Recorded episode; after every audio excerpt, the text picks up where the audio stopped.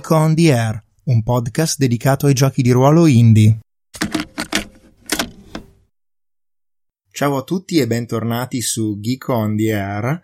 Quest'oggi siamo di nuovo a parlare con Antonio Amato di Mammut RPG di un progetto legato al mondo dei giochi di ruolo indie e nella fattispecie di Arcipelago, che è un gioco di ruolo di Mati Zolter, la cui prima edizione risale al 2007, la cui seconda edizione risale al 2009 e la cui terza edizione risale al 2012 ed è un gioco di ruolo gratuito. Uh, mi è capitato di collaborare con Antonio nel sistemare una versione italiana del gioco, ma io questa sera sono qui appunto per far parlare Antonio, visto che è il capo di questo progetto e innanzitutto lo salutiamo. Ciao Antonio. Ciao a tutti, grazie per l'ospitata. Tra l'altro questa è già la seconda volta che sei ospite su questo podcast e per me è un grandissimo piacere perché i due giochi che hai presentato, uno l'altra puntata e uno questa, sono appunto La Spada degli Amori e Arcipelago e ovviamente utilizzano tutti e due lo stesso motore, cioè vale a dire le regole di Arcipelago. Esatto, eh, sono uno l'emanazione diretta dell'altro e per me è importante che anche Arcipelago possa raggiungere, diciamo, le coste italiane. Sì, come dicevo prima, anch'io ho collaborato a questa versione italiana di Arcipelago e come dissi nella scorsa puntata lo conobbi nel 2012 parlando con Jacopo Benigni che appunto me lo fece conoscere, mi parlò delle sue potenzialità, di che cosa voleva raggiungere. Rimane sempre la questione del tu invece come l'hai conosciuto Arcipelago? Io lo conobbi anch'io per caso, in realtà, eh, spulciando su internet e praticamente approdai sul, sul blog di Mattis e vidi probabilmente la seconda però edizione prima e poi ho visto che c'era un'edizione aggiornata alla quale aveva collaborato anche Jason Morningstar e soprattutto per quanto riguardava il layout o comunque la sistemazione un po' del, dell'impianto principale del gioco.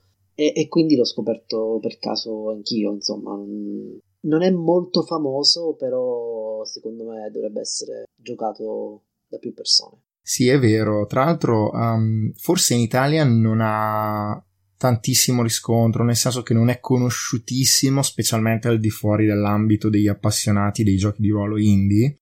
Però bisogna dire che, ehm, soprattutto nel mondo anglosassone, è un gioco molto conosciuto ed è anche gratuito, tra l'altro. Tutte le edizioni sono gratuite.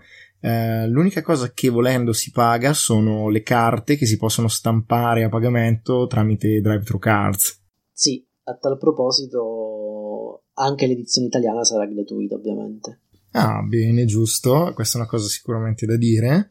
Tra l'altro l'edizione italiana, cioè questo gioco ha una storia diciamo lunga anche in Italia, perché mm, che io sappia ha riscosso l'attenzione ai tempi, credo, di Coyote Press, ma anche di Janus Design e si stava, credo, pensando di localizzarlo, però come succede spesso in questi campi a volte si cambiano i progetti, a volte alcuni passano davanti, quindi alla fine non se ne fece nulla e quindi non è mai stato localizzato purtroppo. Tra l'altro allora c'era ancora la seconda versione del regolamento, mentre adesso dal 2012 disponiamo della terza, per cui è anche andato avanti il gioco nell'edizione originale. In effetti a questo proposito forse è il caso che io e Antonio cioè, vi informiamo del fatto che non siamo stati noi a fare la traduzione di Arcipelago, giusto? Esatto perché come spesso accade in questo piccolo ambiente, eh, nel momento in cui ci si accinge a fare una traduzione di un, di un, gioco, prima si chiede un po' in giro, che voi sappiate qualcuno ha già tradotto, non tanto per, eh, non, diciamo, per sbolognarsi il lavoro e per eh, insomma, sfruttare quello degli altri, ma anzi per riconoscere quello che è stato fatto da altri. E, e quindi noi abbiamo chiesto un po' in giro e ci era stato detto che sì, alcune persone, alcuni ragazzi avevano già tradotto il, il gioco. E nella fattispecie sto parlando di Roberto Amabile, di Simone Capasso e di Bruno Capriati.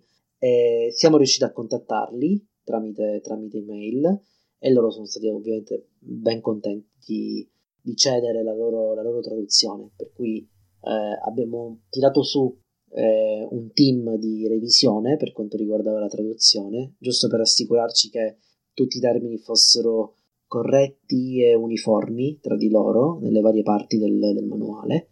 E quindi questo team eh, è stato, diciamo, anche da un certo punto di vista, è stato anche la base, la fondazione del, del gruppo di lavoro di, eh, di Mammut RPG. Sì, tra l'altro è proprio questa è una delle cose su cui io sono un po' fissato, nel senso ritengo che ci sia una bella community di giocatori di appassionati di giochi di ruolo e anche di giochi di ruolo indie e mi dispiace sempre un po' quando diciamo si butta a mare il lavoro fatto da qualcun altro.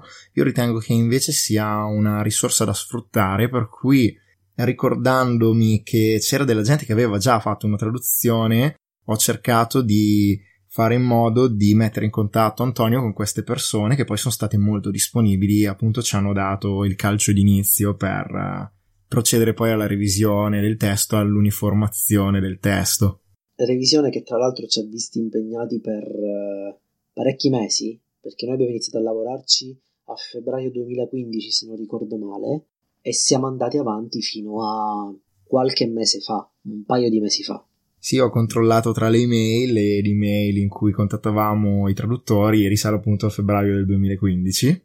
Tra l'altro, una cosa di cui non abbiamo parlato è questa, cioè tendenzialmente tu con Mammut RPG, così come io con Geek on the Wall, scrivi giochi, fai design, pensi, roba tua.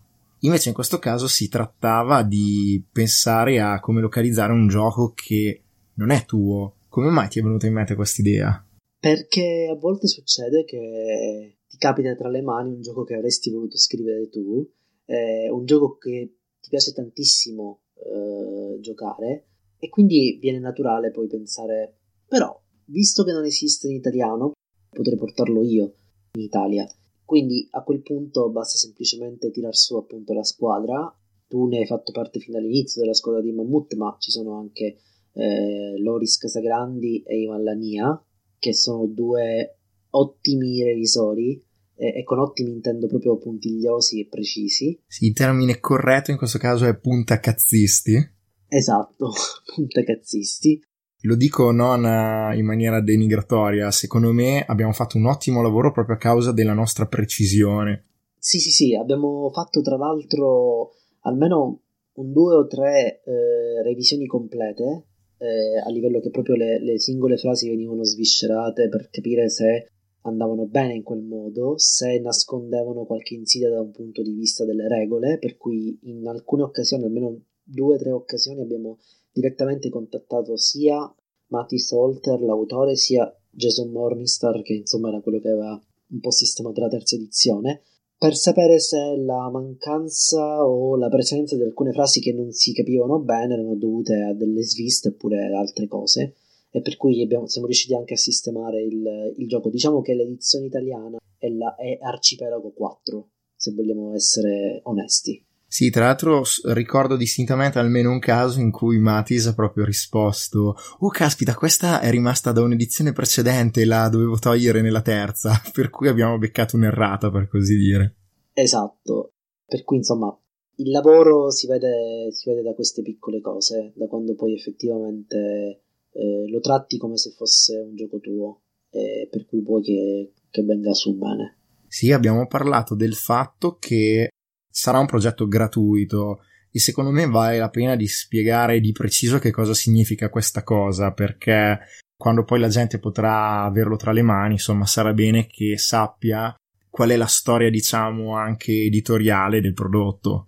Arcipelago nasce nella sua edizione inglese come gioco gratuito. La traduzione in italiano fatta da Roberto, Simone e Bruno ci è stata donata in maniera gratuita eh, per me era fondamentale che rimanesse gratuito il gioco perché non, non mi sembrava il caso di eh, entrare in discussioni su un eventuale eh, dire, sfruttamento commerciale del gioco con l'autore che nella sua edizione originale aveva ritenuto di metterlo a disposizione di tutti gratuitamente, né visto che praticamente tutto il team di lavoro, a partire da chi ha tradotto, a, ai revisori, all'illustratore, poi ne parleremo, non ha ricevuto una, un euro di, di compenso da questo, da questo lavoro, per me era giusto che rimanesse gratuito il tutto. Sì, sì, tra l'altro proprio gli accordi con Matis erano quelli di fare un'edizione gratuita per la precisione al solo costo di rientro della stampa, giusto?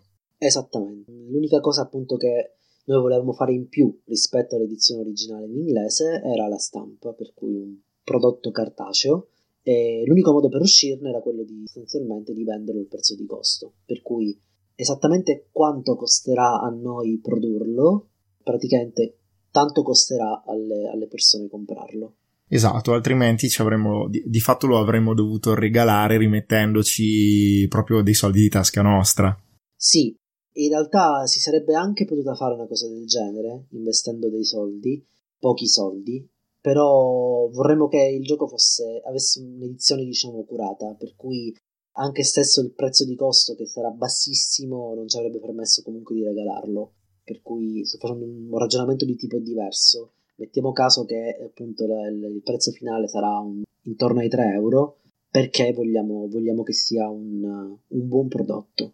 Sì, sì, tra l'altro ricordo proprio i discorsi fatti e abbiamo detto, vabbè, siccome alla fin fine non ci guadagniamo, almeno facciamo un bel prodotto anche dal punto di vista dei materiali, per cui abbiamo cominciato a spulciare le carte, abbiamo cominciato a spulciare quelle per le copertine e per cui il discorso era proprio quello. Sì, quello che mi sento di dire è che sono certo che si tratterà di un lavoro amatoriale perché nasce dalla passione persone che, delle persone che ci hanno lavorato, eh, ma il cui risultato sarà più che professionale. Sì, mi permetto di dire che sarà un lavoro super amatoriale perché ci hanno lavorato Antonio Amato e Roberto Amabile, quindi meglio di così. Questa, questa te la lascio passare. Eh beh, questa qui è tipo la battuta che ogni tanto aleggiava, tipo ogni due o tre mesi qualcuno la faceva e come su set di un film uh, ricontinuano a tornare gli stessi miti. E sì, abbiamo parlato del fatto che um, ci sono diversi collaboratori a questa edizione italiana, dell'illustratore abbiamo soltanto, diciamo, fatto un accenno, però secondo me vale la pena di parlare anche proprio di quello che c'è dietro al progetto grafico Uh, sia per quanto riguarda i caratteri, l'impaginazione che tu sei fissatissimo giustamente, sia per quanto riguarda la narrazione che c'è attraverso le immagini che poi s- saranno nel manuale. Sì, inizialmente l'idea era quella di riprendere le illustrazioni originali del gioco, che sono tra l'altro molto belle, eh, ma che secondo me non si adattano esattamente ad Arcipelago, per cui a quel punto ho pensato, beh, tanto vale che prendiamo una persona che sia in grado di illustrare eh, la nostra edizione, che sia italiana anche questa persona, e a quel punto il, dire, la, il compito è caduto sulla testa del povero, del povero Ivano Scoppetta, che in realtà sta facendo un lavoro magnifico. A partire dalla copertina che qualcuno ha potuto, diciamo, vedere a Lucca e chi invece ha acquistato La Società dei Sognatori, che è sempre dello stesso autore di Mattis Holter, avrà ritrovato un piccolo, un piccolo volantino con il teaser di, di Arcipelago e con la copertina fatta da Ivano. Sì, giusto. Tra l'altro mi sento, diciamo, in dovere di ringraziare sia i ragazzi di GDR Unplugged che di fatto ci hanno fatto la cortesia di pubblicizzare l'uscita di Arcipelago in maniera totalmente gratuita e per amicizia, sia i due editori Coyote Press e Dreamlore Press perché ci hanno ospitato il volantino che di fatto pubblicizzava un po' la futura uscita di Arcipelago, anche loro in maniera assolutamente gratuita, sapendo appunto la passione che c'era dietro a questo progetto. Per cui secondo me vale proprio la pena di ringraziarli. Sì, concordo, hai fatto bene a ringraziarli. Tornando a Ivano, quello che abbiamo fatto con Ivano è stata una cosa un po' diversa abbiamo ragionato, io e te Daniele, visto che questa è una chiacchierata, insomma io e te abbiamo ragionato effettivamente su, sul tipo di eh, direzione artistica da dare, da dare al progetto e mm, siamo partiti con la copertina insieme ad Ivano, ragionando sulla copertina e da lì praticamente si è sviluppato in un botte risposta tra noi tre, eh, si è sviluppata praticamente una storia per cui la direzione artistica di, eh, dell'edizione italiana di Arcipelago eh, secondo me è ben fatta proprio perché permette di seguire dall'inizio alla fine una storia di senso compiuto tramite le illustrazioni di Ivano che sono bellissime e che danno un senso a questa nuova edizione di Arcipelago. Sì, vi dico che sono delle illustrazioni in bianco e nero, a me piacciono tantissimo le illustrazioni in bianco e nero e che se avete visto la copertina o nel teaserino, nel manuale della società dei, seg- dei sognatori oppure ehm, nel teaser quello più grosso che c'era a Lucca, vi siete sicuramente goduti una bella copertina, ma quella copertina è stata studiata per essere stampata su una carta porosa che faccia risaltare ancora di più le sfumature, per cui in realtà non l'avete vista come verrà alla fine, che a mio parere sarà sicuramente più bella. Sì, l'idea è proprio quella di, di una copertina dell'edizione italiana che, che, che si faccia valere sul mercato, ecco. Esatto, allora, ehm, tra l'altro, appunto, come dicevi all'inizio, di fatto noi abbiamo cominciato a lavorarci dai primissimi mesi del 2015 e però di fatto stiamo arrivando a finalizzarlo nei primissimi mesi del 2018 o negli ultimi del 2017 per cui abbiamo incontrato delle difficoltà a realizzarlo. Quali sono state? Uh, la difficoltà principale è stata quella di verificare che il testo scorresse in maniera chiara e precisa. Perché? Perché Arcipelago si, si affida molto a quelle che sono le frasi rituali, sono la caratteristica principale del gioco, e per cui da quelle lì eh, dovevamo partire per fare in modo che tutto risultasse chiaro e cristallino a un, a un lettore. Abbiamo deciso effettivamente di mantenere la struttura eh, data dalla, nell'edizione originale del, del gioco, eh, sebbene secondo me avesse qualche piccolo problema di scorrimento perché si deve fare un po', un po', avanti e indietro insomma nel manuale per avere un po' l'idea chiara. Però è anche vero che si tratta di una quarantina di pagine in A5 voglio dire comprese le illustrazioni per cui non è una cosa assolutamente è una cosa assolutamente affrontabile senza nessun problema. Sì. Eh, tra l'altro vi posso garantire che ci sono stati dei momenti ovviamente in cui scherzosamente ci siamo praticamente rimproverati, abbiamo detto no vabbè adesso basta, smettiamo di correggere perché avevamo raggiunto la perfezione e stavamo veramente cercando il micron. Sì, no, no, non mi metto a citare insomma le, i vari botte di risposta sul, sul testo per, per ovvie ragioni, però sì, effettivamente a un certo punto ho detto vabbè ragazzi, per me adesso è finita, se avete qualcosa da dire avete tempo, non lo so, 24 ore mi sembra che, di avervi dato, per dire queste sono le ultime 24 ore in cui possiamo fare revisioni di arcipelago, dopodiché non accetterò altri, altri cambiamenti al testo. Ah, quindi vuol dire che se da qui a quando andrà in stampa beccheremo i refusi non li correggeremo? No, l'unica cosa che si può correggere anche il giorno prima di andare in stampa sono proprio i refusi. Ma so benissimo che la nostra revisione non era soltanto di refusi, ma era anche di, di senso logico e, e grammaticale. Sì, sì, che poi è quella sempre più impegnativa nonostante i refusi siano più insidiosi perché li trovi anche tipo dopo la quindicesima lettura, che è probabile che abbiamo fatto. Forse anche più di 15. Ecco. Eh, beh, fatto sta che sono sempre quelli, cioè la parte più impegnativa è sempre, diciamo, una revisione più profonda che comporta andare a vedere il testo in inglese, cercare di essere fedeli adesso, ma prendersi anche delle licenze e distanziarsi per rendere ancora più scorrevole il testo in italiano. Beh, una cosa che sicuramente dobbiamo dire entrambi, allora alla fin fine ci abbiamo messo del tempo, dell'impegno, però cioè, l'abbiamo fatto con piacere e se l'abbiamo fatto con piacere perché in arcipelago vediamo qualcosa di positivo. Uh, ecco, per esempio, a me la cosa che piace di più in arcipelago è che um, veramente si sofferma sulla narrazione, ossia sulla conversazione che le persone che giocano hanno al tavolo e come in realtà questo gioco di ruolo non sia assolutamente neanche lontanamente una questione di numeri, di tiri, di combo, ma esattamente una questione di conversazione e di come questa viene regolamentata. Quindi è un gioco veramente, tra virgolette, narrativo che non vuol dire niente, ma spero di aver reso chiaro quello che intendo con quello che ho detto prima.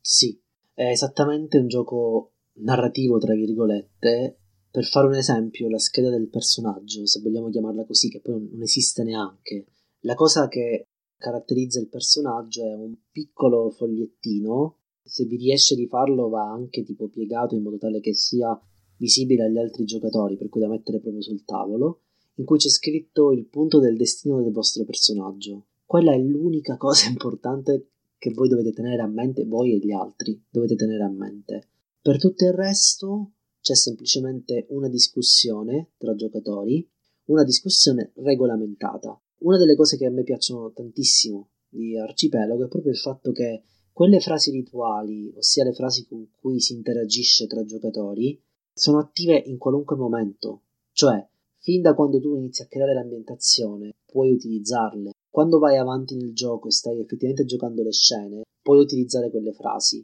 Le puoi utilizzare effettivamente in ogni, in ogni momento, anche negli intermezzi tra di voi, insomma. Questa cosa è interessante perché effettivamente ti fa capire chi c'è in un gioco di ruolo, cioè chi c'è dietro la narrazione di quegli eventi, ossia i giocatori. Quindi questo uso delle frasi è molto importante. Sì, tra l'altro, proprio alla base di un gioco di ruolo, un gioco di storia come Arcipelago, c'è appunto una conversazione tra giocatori mediata da delle regole. E Arcipelago, come ho già detto nella puntata dedicata alla Spada degli Amori, non è l'unico gioco che fa questa cosa. Mi vengono in mente altri due giochi che diciamo seguono questa filosofia e il primo è Sporchi Segreti in cui le regole su, sull'obiettare eh, sono in vigore praticamente sempre anche durante la, il setup della partita e l'altro gioco che ha questa peculiarità che mi viene in mente, anche se sono svariati i giochi che ce l'hanno, è Fateless di Alessandro Piroddi, in cui le frasi rituali, che sono quelle che consentono ai giocatori di darsi delle informazioni cariche di regole del gioco ehm, sono attive fin da subito. Sì, esatto, è una cosa molto importante. Per esempio, una cosa che noi abbiamo fatto nel manuale per fare in modo che le varie parti fossero distinguibili, per cui prescindere dal, dal discorso che riguarda le, le, frasi rituali, ma anche da un discorso proprio di layout del, del manuale, eh, il manuale è inframmezzato da una serie di esempi, per cui sono esempi di gioco, di approfondimenti del testo, per esempio se c'è una regola che ha bisogno di, un, di essere diciamo sviluppata ulteriormente c'è un piccolo una sorta di box ecco, con, con l'approfondimento ma anche da quelle che sono eh, una serie di consigli e di, e di suggerimenti da parte di, dell'autore e di altri giocatori che hanno fatto parte diciamo della prima schiera di giocatori che hanno, che hanno provato Arcipelago per cui nel testo sono assolutamente ben, ben visibili e ben, ben, indicate da alcuni simboli e per cui abbiamo fatto in modo insomma di renderlo un po' più scorrevole da questo punto di vista. Sì, questa è una cosa molto bella. Adesso vi racconto un piccolo aneddoto, come al solito.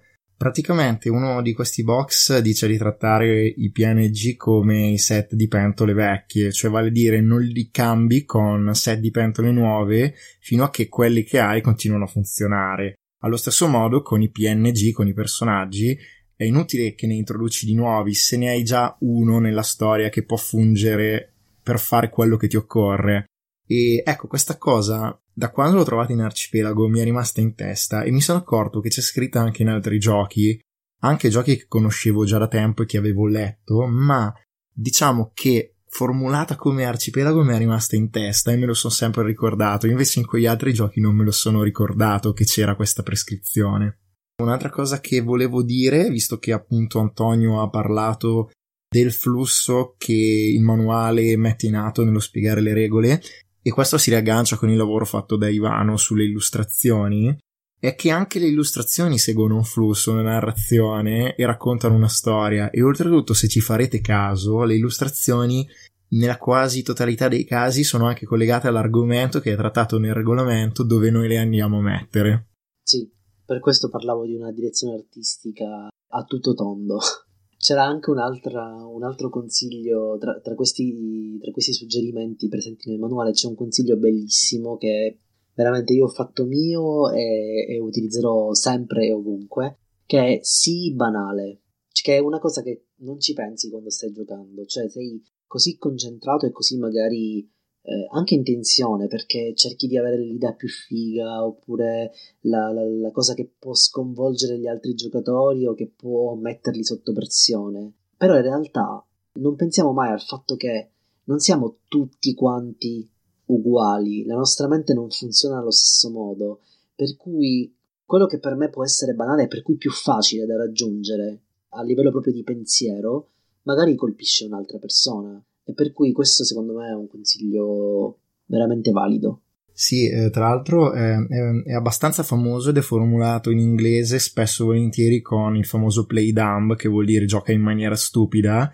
Credo che sia stato formulato in questi termini la prima volta in uh, Play Unsafe, che è un libro del 2009 di Graham Walmsley, che è l'autore del Gusto del Delitto, pubblicato in italiano da narrativa, e ehm, di Cthulhu Dark che ha appena, diciamo, consegnato ai finanziatori del suo Kickstarter. E praticamente, tra l'altro, è un libro che vi consiglio assolutamente di leggere, che dice esattamente quello che ha appena spiegato Antonio nella parte in cui spiega il concetto di play dumb, ossia giocare in maniera stupida. Sì, che non è mai stupido eh, come lo intendiamo noi, ma è proprio la, la, la, la banalità, ecco. Sì, in effetti la traduzione diciamo più neutra sarebbe gioca in maniera banale, di, di, cose banali, però credo che dire gioca in maniera stupida renda come si sente la persona che normalmente non dice la cosa stupida, vale a dire dice no, io non la dico perché penso che sia stupida, è troppo banale. In realtà è banale per te, non per gli altri, che non l'hanno pensata magari. Per cui... Eh Ecco come mai, diciamo, nei giochi in cui giochi con gli altri e non contro gli altri, anche una cosa che parte da te, la prima cosa che ti viene in mente, viene arricchita in gioco fino a diventare una cosa che non è più banale, non lo è mai stata probabilmente, e per cui non bisogna farsi inutili segmentali. Allora, credo che siamo più o meno alla fine di questa puntata e non la possiamo lasciare senza dire, fare un appello ai bambini che ci seguono da casa, cioè perché dovrebbero giocare ad Arcipelago, Antonio? Diccelo tu. Perché è un gioco bellissimo, cioè, no, a parte gli scherzi, è veramente un gioco bello, è un gioco che però nel momento in cui viene giocato, compreso, eh, cioè viene letto, compreso e giocato e poi compreso un'altra volta, diventa praticamente una, una sorta di grimaldello per aprire la mente e per giocare anche altri giochi in maniera più consapevole e più, più partecipata. Un'altra cosa che voglio aggiungere è che praticamente Arcipelago ti permette sostanzialmente di avere una, un approccio al gioco che è diverso dal, dal solito. Se ti lasci andare alle storie dei personaggi, alle storie degli altri personaggi, intervieni quando lo ritieni opportuno e inserisci dei personaggi secondari anche se non ti sono stati chiesti, descrivi delle cose, insomma, interagisci con gli altri e con la storia, smetti di giocare di ruolo, secondo me, e smetti, eh, smetti di ragionare in un certo modo e inizi a raccontare storie, a raccontare storie in maniera bella e interessante. Per me eh, Arcipelago va giocato per questo motivo. Vabbè, allora adesso mi fai fare la, mi fai fare la figura del cattivo perché segui la domanda del ma allora non potremmo semplicemente sederci attorno a un tavolo e raccontare storie? Sì, si può fare, ovviamente.